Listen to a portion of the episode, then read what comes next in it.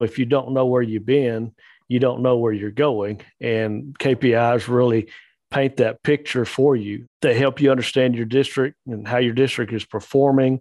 Uh, are you heading in the right direction? Are you uh, trending towards any kind of financial risk? You probably know all about key performance indicators. In school business, those numbers you look at to make sure that your district is on the right track financially. But if you're new to the field, or need some fresh perspective, or if you're just the kind of person who enjoys listening to podcasts about KPIs while you're in the car on the way to your next school board meeting, you are in the right place. We're going to be looking at several really important KPIs for school business officials to monitor and why they matter. When I'm working with different districts, we go through a lot of these processes of looking at what is it if we add some staff? What happens if we pay this one time stipend? How does that affect our end of the year financials? How does that affect how we compare to other districts? Is that going to get us going in the direction we need to be? So it really allows for that strategic decision making at the end of the day. From Frontline Education, this is Field Trip.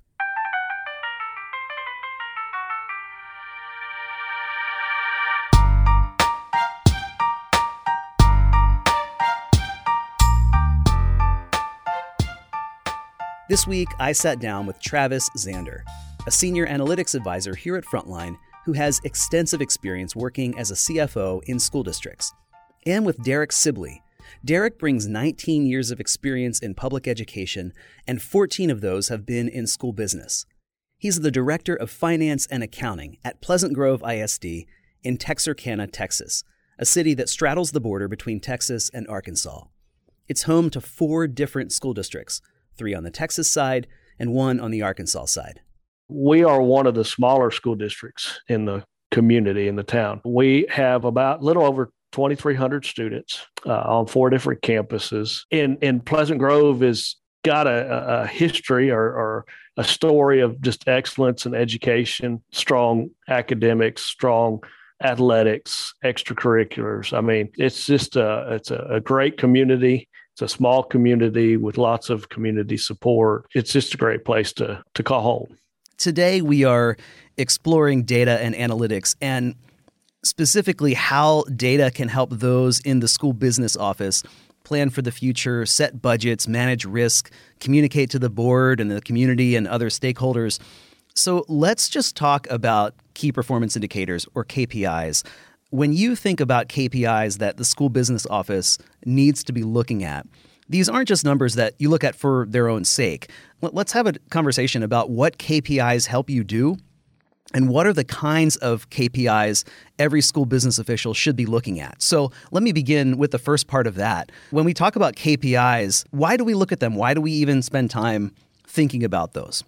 I'll start and I'll, I'll say, you know, KPIs really um, create a mo- roadmap of where you have been, where your district has been, and then then helps you to make better decisions as you look forward into the future. I like to tell people all the time if you don't know where you've been, you don't know where you're going. And KPIs really paint that picture for you. They help you understand your district and how your district is performing, um, are you heading in the right direction? Are you trending towards any kind of financial risk? Of course, you know, me being in the, the finance office, I look at it on the finance side of things, but KPIs are used on the academic side as well. They look at scores, test scores, and that sort of thing. I tell people as you look at the KPIs, what you're trying to do is develop a trend or see if you can develop a trend or see if you can see an average. And this allows you to be able to see changes. So if you don't know where you've been and you don't have that that roadmap before you, you don't know if you're getting off course.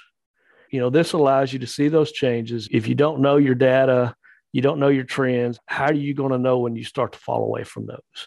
And so I think it's very important that you you track those. And the only way you're going to know that is if you keep a, a track of them on a regular basis. I would agree. I think one thing I would add to it is KPIs can be a really great way to benchmark and see how you're performing against your peers. Many states use them as part of their accountability standards or their ratings. And so it's a really helpful way to go in and maybe call up that neighboring district and say, Hey, I noticed you're performing a little bit better on a benchmark over here. So you can really use it as a, a benchmarking tool, and then also the good opportunity for that phone a friend of, hey, I noticed you're you're doing this really well how is your district doing it and how can we also get there? So they can be used in a multitude of ways. Well i have a list here of kpis that i know that you look at in particular derek and would just kind of like to talk about a number of them. Let's talk for a minute about student enrollment. Enrollment of course directly affects a school district's revenue. So when you think about student enrollment figures what would you say is really key to pay attention to there in Texas, I know a lot of our funding from the state is is keyed in on on student enrollment, and so we're always wanting to look at seeing what that enrollment trend is, but not just the overall enrollment, but we're also looking at our special populations. So we're looking at our special ed, we're looking at our career and tech, we're looking at our economically disadvantaged. We're looking at all those different groups that are tied to our state funding so that we can see where we're going with our funding template or with our funding formula. Because it, it does have a financial impact. And so that allows you to kind of understand where you're at. But it also when you understand your enrollment and where you've been that allows you to also you know put together your your forecast so one of the best practices is always to have a, a, three to five year forecast ahead of you so that you kind of see where you're going. And in order to be able to do that, at least in the state of Texas, you got to know your student enrollment. You got to know what's happening there. So to me, when I start doing my my five year forecast, that's the first thing I look at what is enrollment? You know, what is the average change in enrollment? What is the trend that I'm seeing? And uh, I know that's difficult for a lot of school districts, especially after, after COVID, because we saw such a decrease, or a lot of school districts saw such a decrease in their enrollment. Some of it's coming back, I think, but some of it is still kind of lagging behind. So, you know, the last two years have been a little harder to forecast that out. Fortunately, here at Pleasant Grove, uh, we didn't realize a loss in, in student enrollment. So yeah, several of the districts I work with uh, have seen losses in enrollment, but there's also been a lot of movement in the last few years. So your CTE programs are maybe shifting, or some of those subpopulations that Derek was, was talking about have moved or shifted around, and it, you got to monitor those as well to figure out where are we going to place staffing can we fund these programs going into the future there's been growth in certain cte programs and so monitoring those different changes in population allow you to forecast and plan into the future. I know that enrollment probably it's such a key KPI, it probably impacts other indicators that we're going to be looking at today too. Is that something you found, Derek?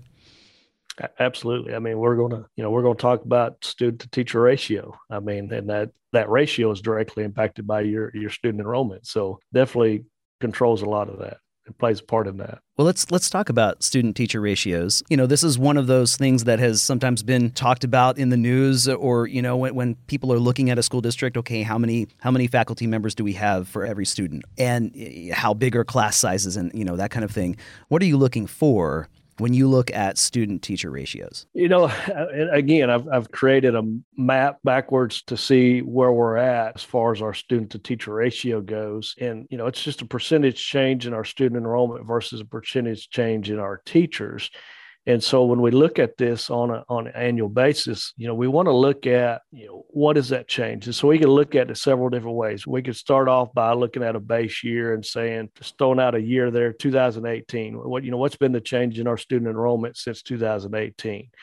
And what's been the percentage change in our staff or our teachers since 2018? Is there a difference there? If there is, you know, what is that difference? But you know you kind of develop a trend you know and i've went in my district and i looked and i roughly could say that our our teacher to our student to teacher ratio was 13 to 13.5 and so when we start looking at that this year or we start looking at that next year what's happening to that number? Um, one thing that i that i also would look at is how do we compare to our neighboring districts and how do we compare to the state you know the state of texas you know so i've, I've actually been fortunate enough with analytics to be able to go in there and find out what is the average student to teacher ratio across the state and how do we compare and so, you know, I've developed some averages for different size school districts and said, how do we compare to those districts? So when I look at across the state in the district by size, the average student to teacher ratio is about 12.75.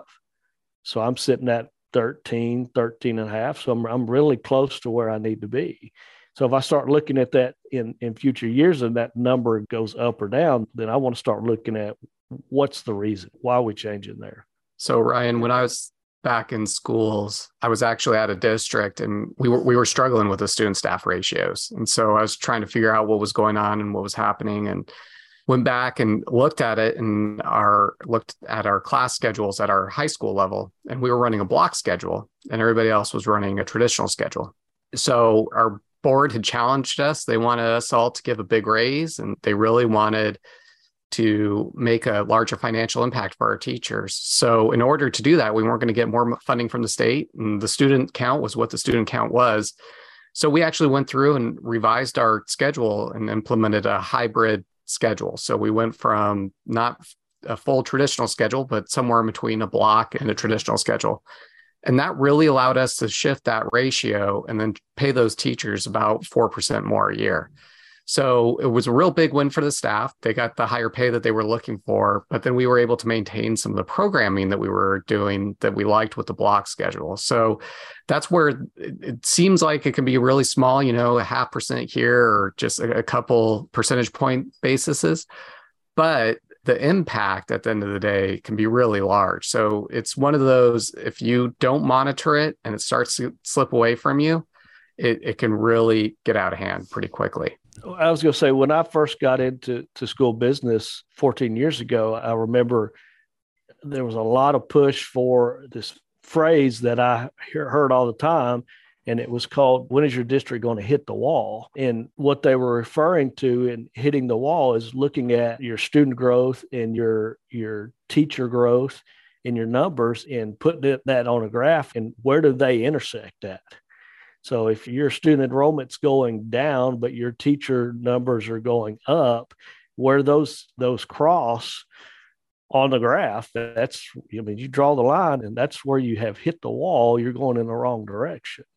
I don't hear that as much anymore, that term, but it made an impact to me of you really got to monitor that. Derek said there is no single sweet spot that districts should be aiming for with a student to teacher ratio.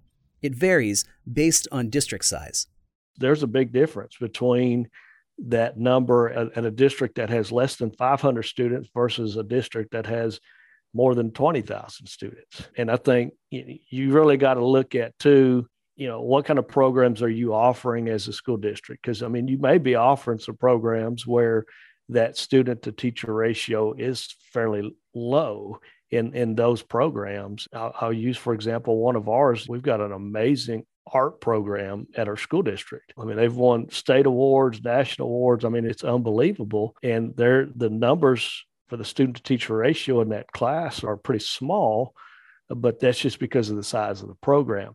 But when I look at it and see the success that program has had, you know that student to teacher ratio obviously there's an impact there and i think that to go back to the enrollment size really plays a big difference you know? If you remember back to your economics class in college they talk a lot about economies of scale and that couldn't ring more true than it does at school districts. You know a large urban district is going to be able to be a little bit more efficient with their administrative cost because they've got more students to spread that over versus a smaller district, maybe not as efficient, not as many staff, but maybe less efficient in terms of a student staff ratio for their administrative cost. But that's where you have to look at what are your peer groups, who's operating in the same area. And then another thing to consider in that is your local economy. What are you competing with for wages from other school districts and in those neighboring areas? As Derek started at the beginning, he's butts up against a border, another state where he's having to compete, plus four other districts right in his region. So you've you've got to monitor what are those surrounding districts and what can we afford in terms of small class sizes, and then also competitive pay to balance out the scale on the other side to get those teachers in the door. Yeah, that makes a lot of sense. And, and, and Travis, you mentioned administrative costs, and that that brings me to the next KPI I have on my list here, and that is administrative cost ratio. What does this tell us? What are you looking at? What's the ratio between here? So, this ratio is really looking at what is that administrative cost. So, principals, assistant principals, your central administration costs, your superintendent, your CFOs, your academic office, and then comparing that against what's your instructional cost? What are your teachers' cost? Your counselors, your nurses, librarians, those groups. What's that ratio for your district? And I think that it's really important to monitor that and communicate that with your community because you'll hear a lot from community groups, or at least I did when I was at the school, you know, hey, you guys are paying all these fat cat administrators. I really want more resources going into the classroom. But a lot of people don't even realize that there's a business office operating back there, cutting paychecks and doing payroll and grant compliance and all the different rules and regulations that come along with running a school district. So it's important to communicate out with your community this is what we're doing. This is how we're monitoring our costs and making sure that we're not spending too much on that administrative cost, but we are doing enough to make sure we're compliant, we're able to pay people, and we're keeping track of that.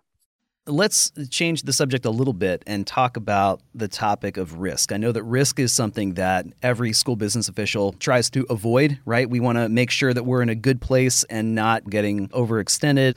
What kind of KPIs do you look at to help gauge your level of risk and, and let you know when action might be needed? one of the things that we look at is our, our fund balance. What level of fund balance do we have? What kind of risk? I know Travis mentioned a little bit about salaries and, and trying to compete with the people of the districts around you and knowing what your fund balance levels are. Obviously, you don't want to you don't want to live on your fund balance.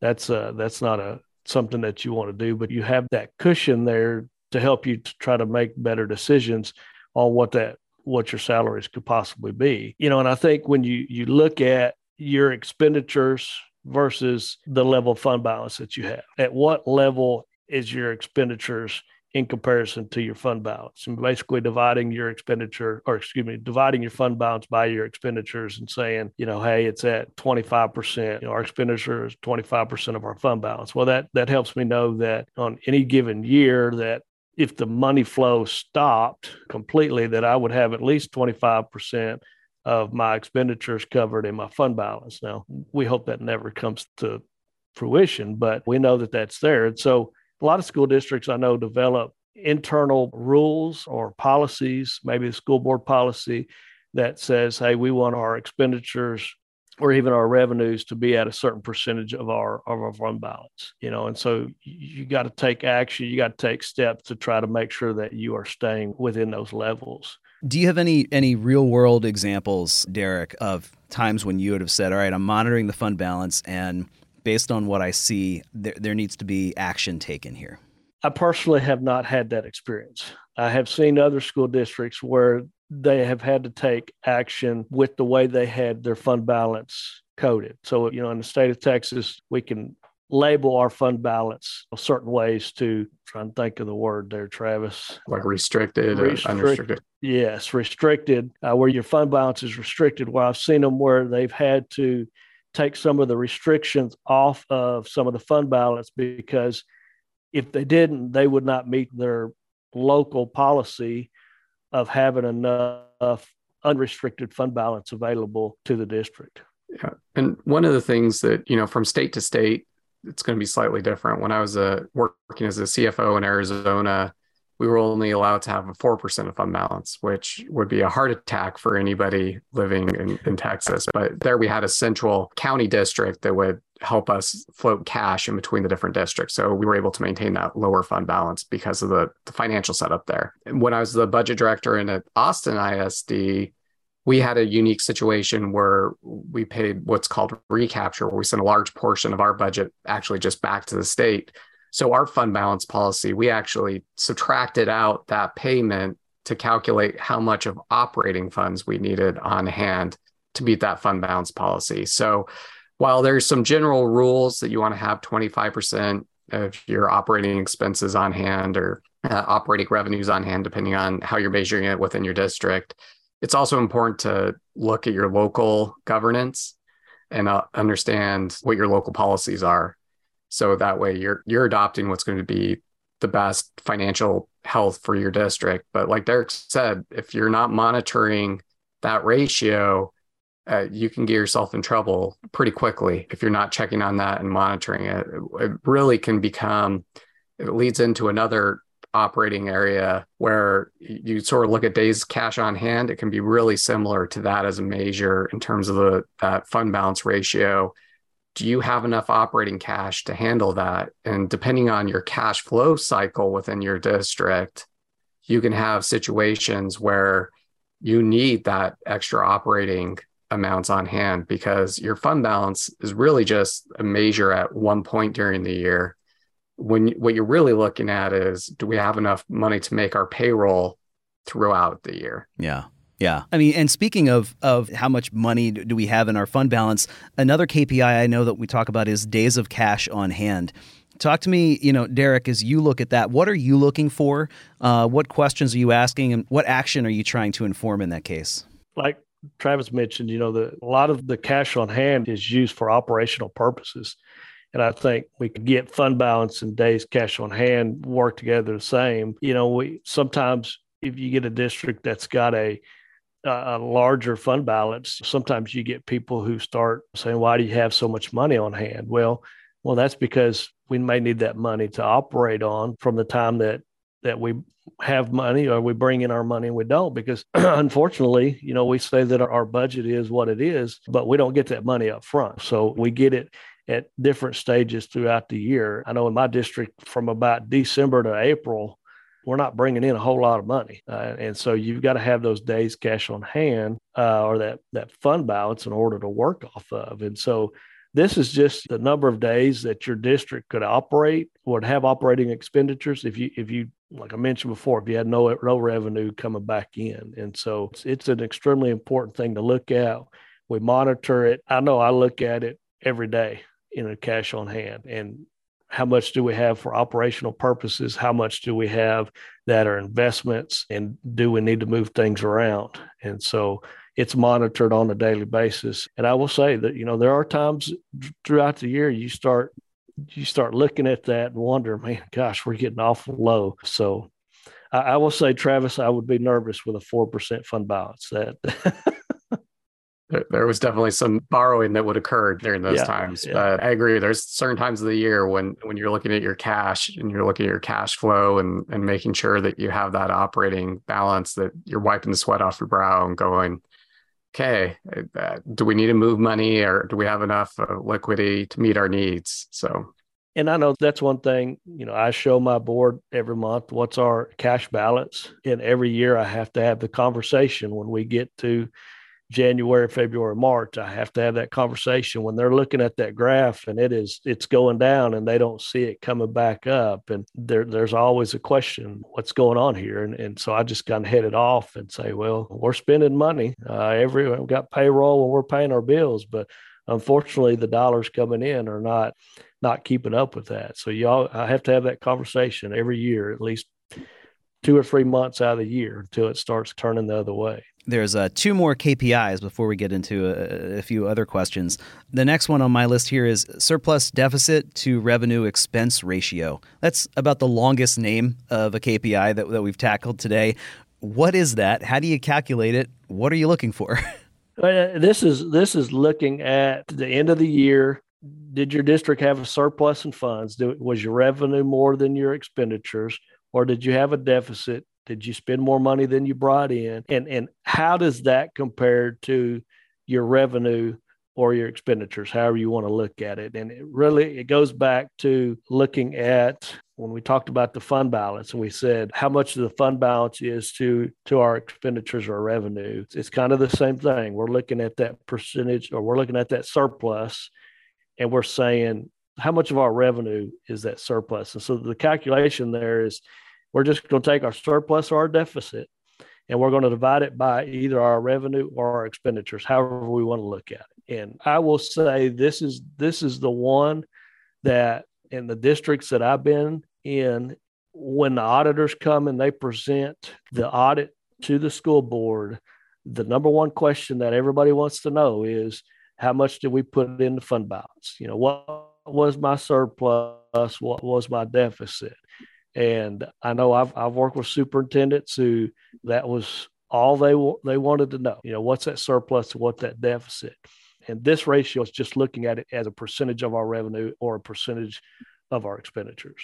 This one can help it you as your district that's either growing in enrollment or declining enrollment measure that trend. So as your revenue or expense situation changes, instead of it being a hard dollar amount, hey, we want to add a million dollars in every year. Well, if you're a really large district, a million might not be enough to add into your fund balance. So it's it's looking at a ratio as a target for a district, especially if you're having changes in what those revenues are coming into your district.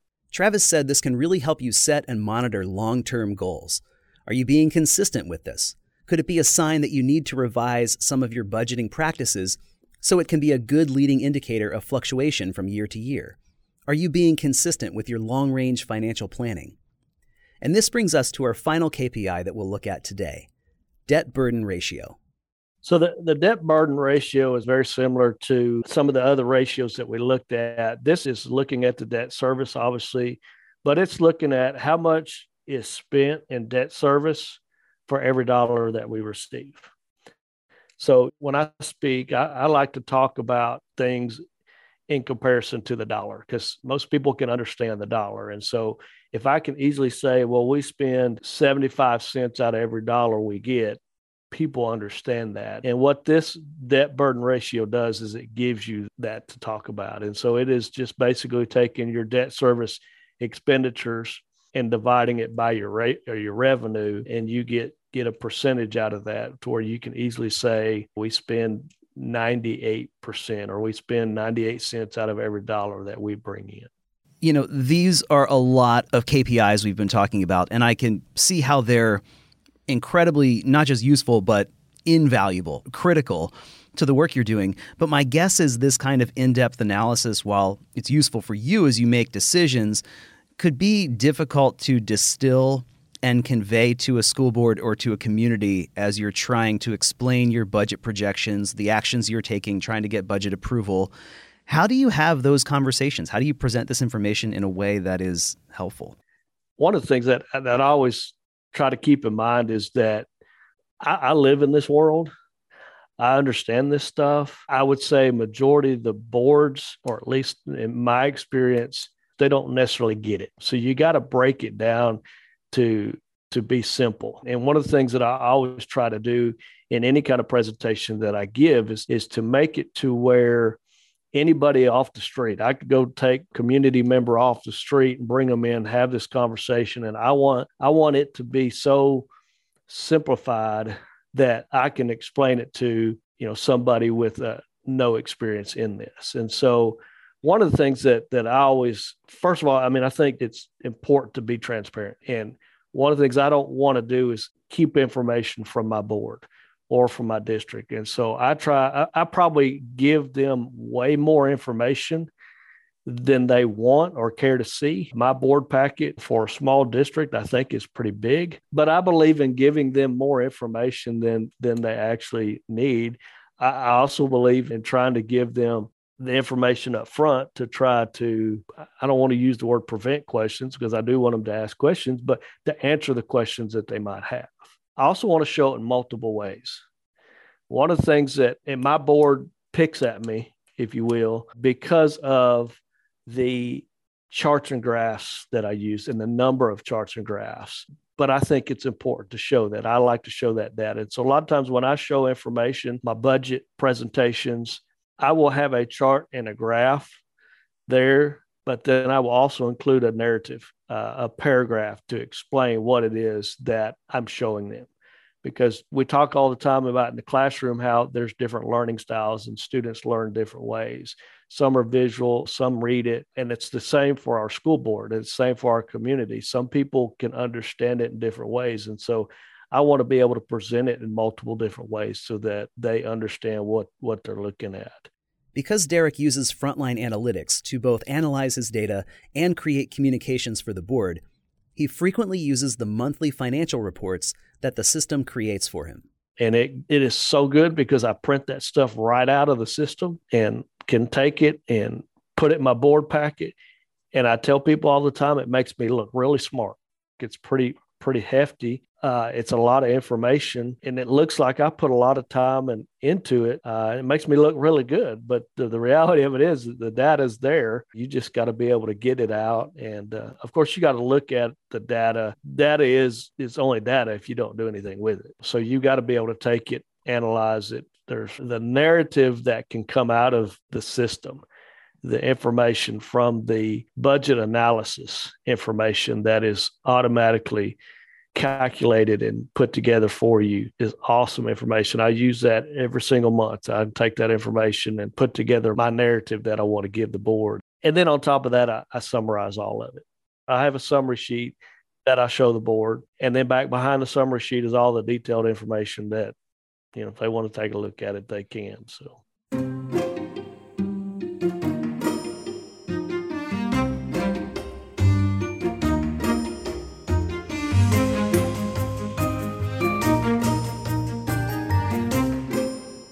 I asked Derek to talk through his process of looking at these KPIs on a regular basis.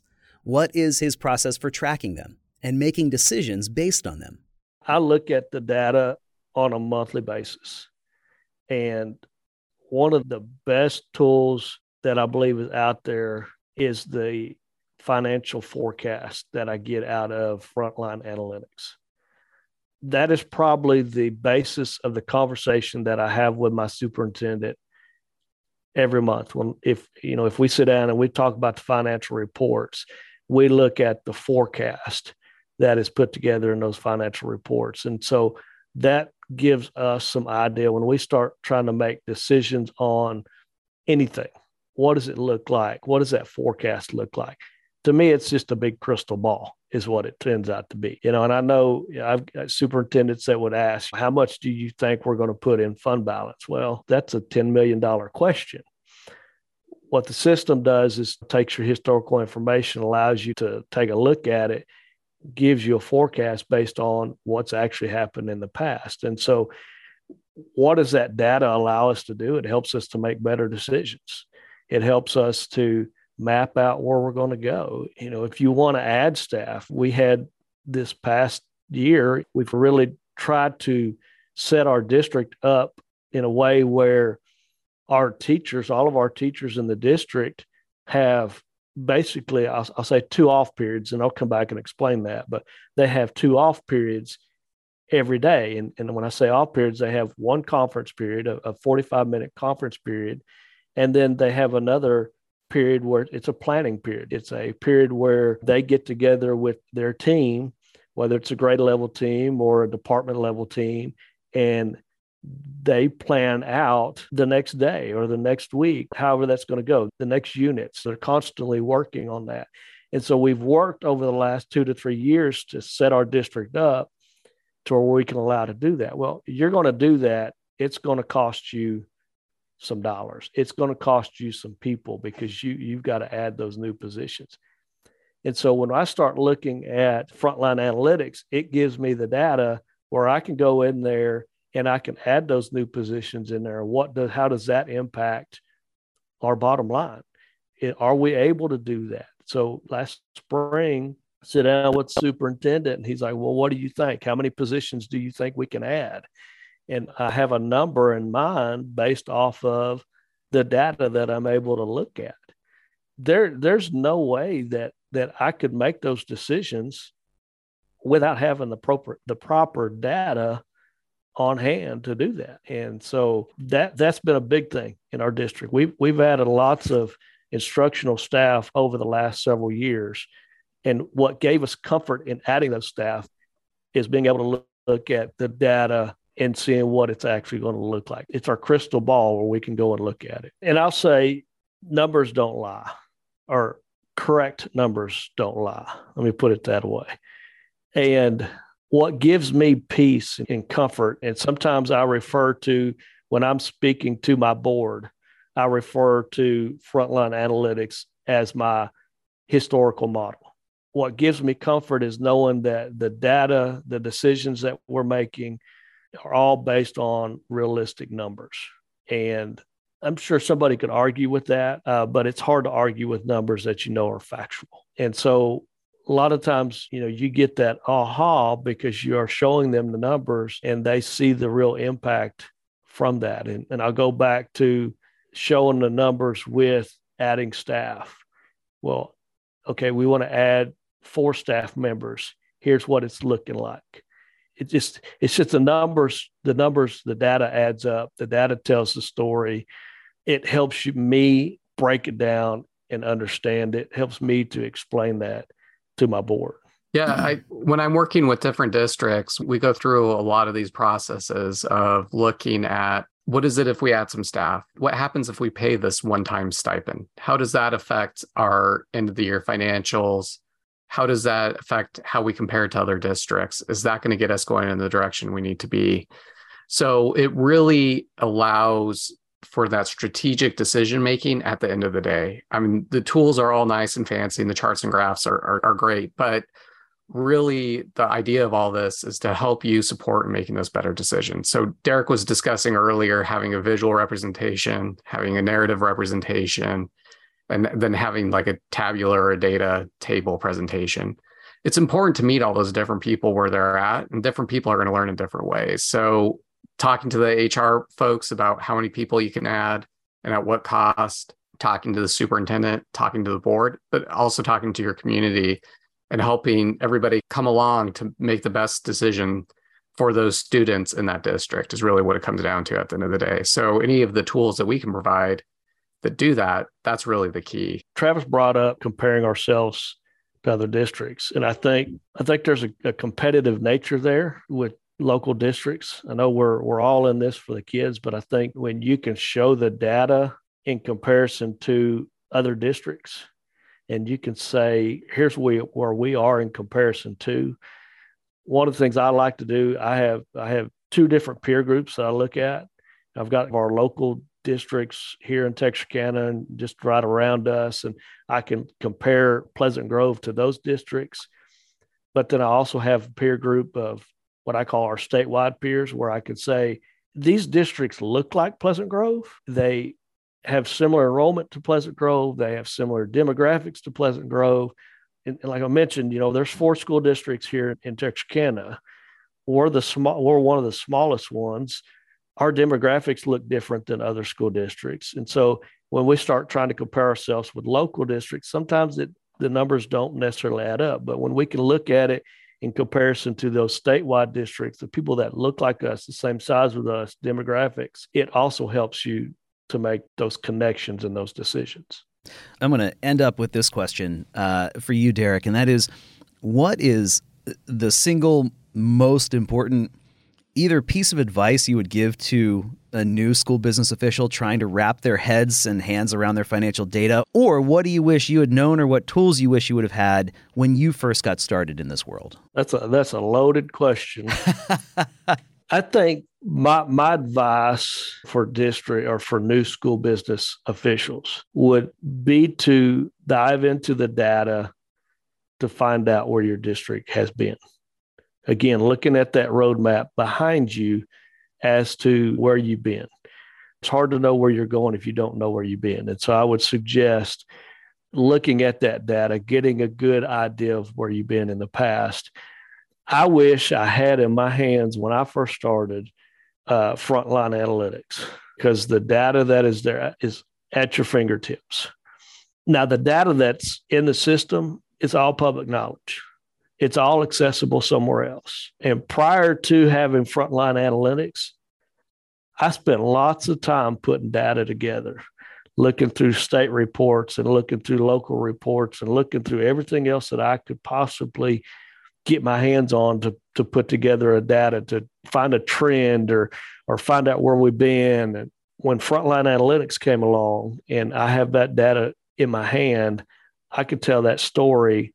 I can get that information in an instant. And so I would recommend looking at the data, finding out where your district's been, and then frontline analytics is, a, is an amazing tool that's available to school districts and it will help you tremendously help you get off the ground and understanding where you're at.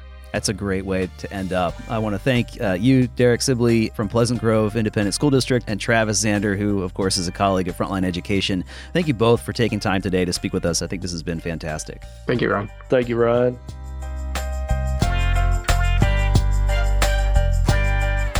Field Trip is a podcast from Frontline Education, the leading provider of school administration software. That includes frontline business analytics, with tools to build out detailed comparisons of district trends and peer district performance, develop long range financial plans, and track and plan in year budget performance.